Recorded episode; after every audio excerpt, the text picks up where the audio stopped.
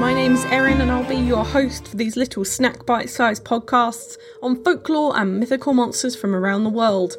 These podcasts focus on the actual cryptids, folklore, and mythic monsters from global mythology, rather than focusing on the full stories of heroes and their big adventures. I'll also be dropping in some references that they have to recent culture and where you can find these represented in modern day content so that you can learn more and get as obsessed as I am about these absolute legends of the mythological world. We're back over in the fjords this week with the legendary Kraken. Most people have heard of this very literal legend of the deeps, and it's been in folklore forever. I'd just like to say as well, thank you for all the well wishes on my voice. I got quite a few. It's much better. Thank you very much.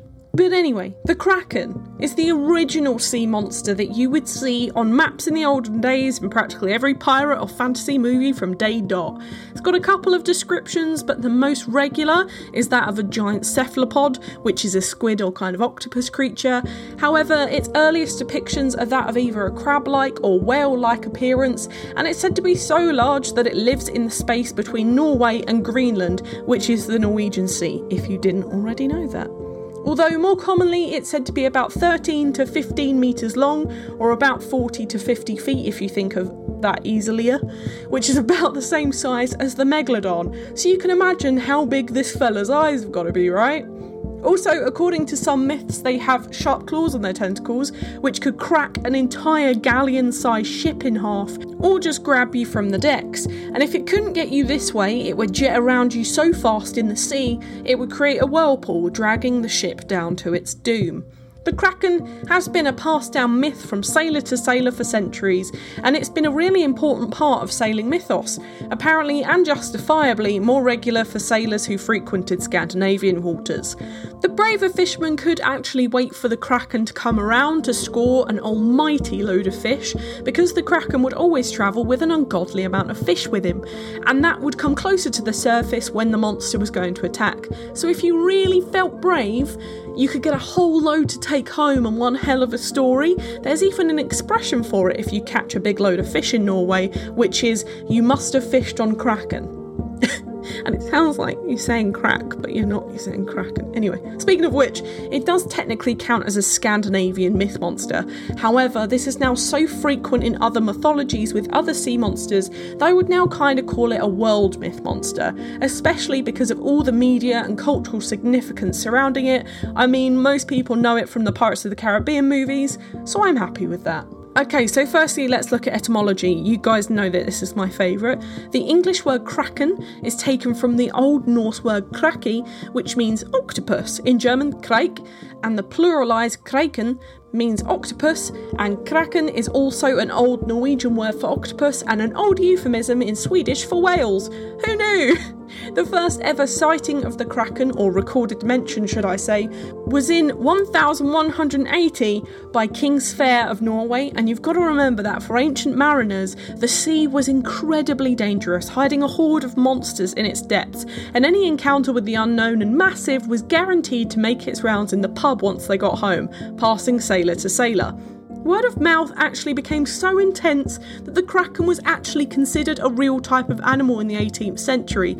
Even Carl Linnaeus, who created what we now call the biological classification, even put in his first edition of the Systema Naturae, written in 1735, and determining all of the modern animals we know and classify in different animal groups today.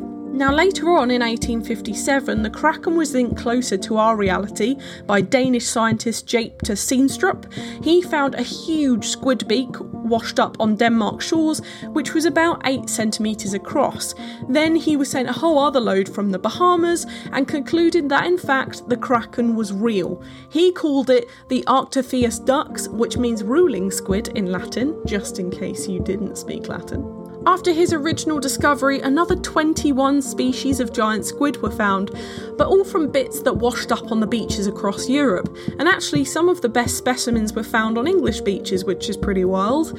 However, they also found tons of them in the bellies of washed up sperm whales, and we know that they generally dive and hunt to about 400 to 1,000 metres deep, so they're very elusive, explaining the mystical rarity of seeing one of these so called mythical beasts.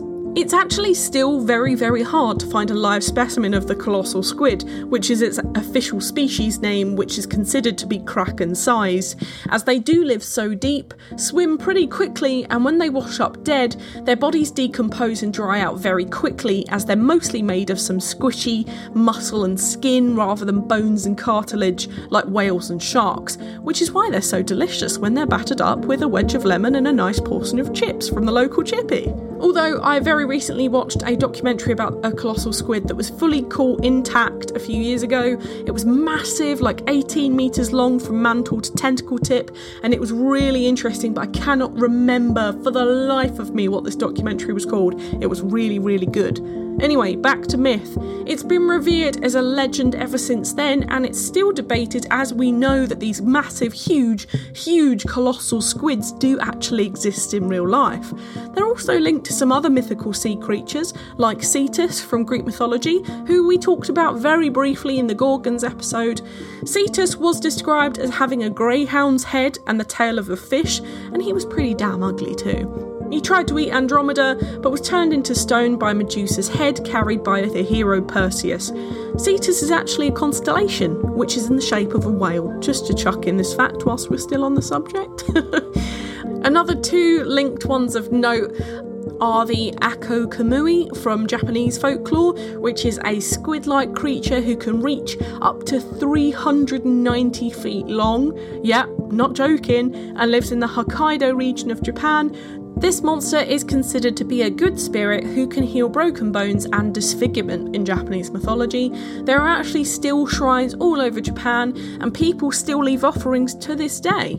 And lastly, an honourable mention is the fictional monster Cthulhu, which was a giant squid faced alien monster from H.P. Lovecraft's The Call of Cthulhu, and he even has his own mythos in this fictional universe, but is sometimes linked to the Kraken, as he is also imprisoned in the deep sea. Okay, moving on to cultural significance. The Kraken is featured in a lot of art, the most famous being the Colossal Octopus by Pierre Denis de Montfort, painted in 1801. This piece of art is the most famous for octopus paintings, you've probably seen it to be honest, but it's also featured on the Kraken rum as their logo, you can also see this painted on the front of the World's End pub in Brighton, in England, which I used to be a regular at when I lived there because I thought the artwork was so cool. And also, they sold barbecue food and it was really tasty. Another really cool bit of art is that from 20,000 Leagues Under the Sea, illustrated by Alphonse de Neuville in 1870, which has recently been digitally enhanced and looks very, very cool. Otherwise, check out some of the independent artists out there too. There are some very cool drawings of the Kraken out there. For films, the most famous are the two Clash of the Titans movies in 1981 and 2010, with neither of them being particularly squid like. In the 1981 film, it got kind of an aquatic look, but was made out of plasticine, so I kind of get where they were limited. In the 2010 one, he literally looks like Godzilla. It was a really bad movie. And also note that these were both named the Kraken, however, the actual monster in this myth that the film is about was Cetus, which we spoke about earlier and the Kraken was actually not a Greek myth monster at all. He was primarily Scandinavian. It was literally stolen from this film and put into mythos, and it is not correct. It's not accurate. It's not a Greek monster. The other famous Kraken is that in the Pirates of the Caribbean movies. It featured massively in The Dead Man's Chest, which is the second one, and at World's End, the third one, with the Kraken being the tentacled monster we know and love. Although it was being controlled by Davy Jones in the movie, and the belly of the Kraken was the physical version of Davy Jones's locker.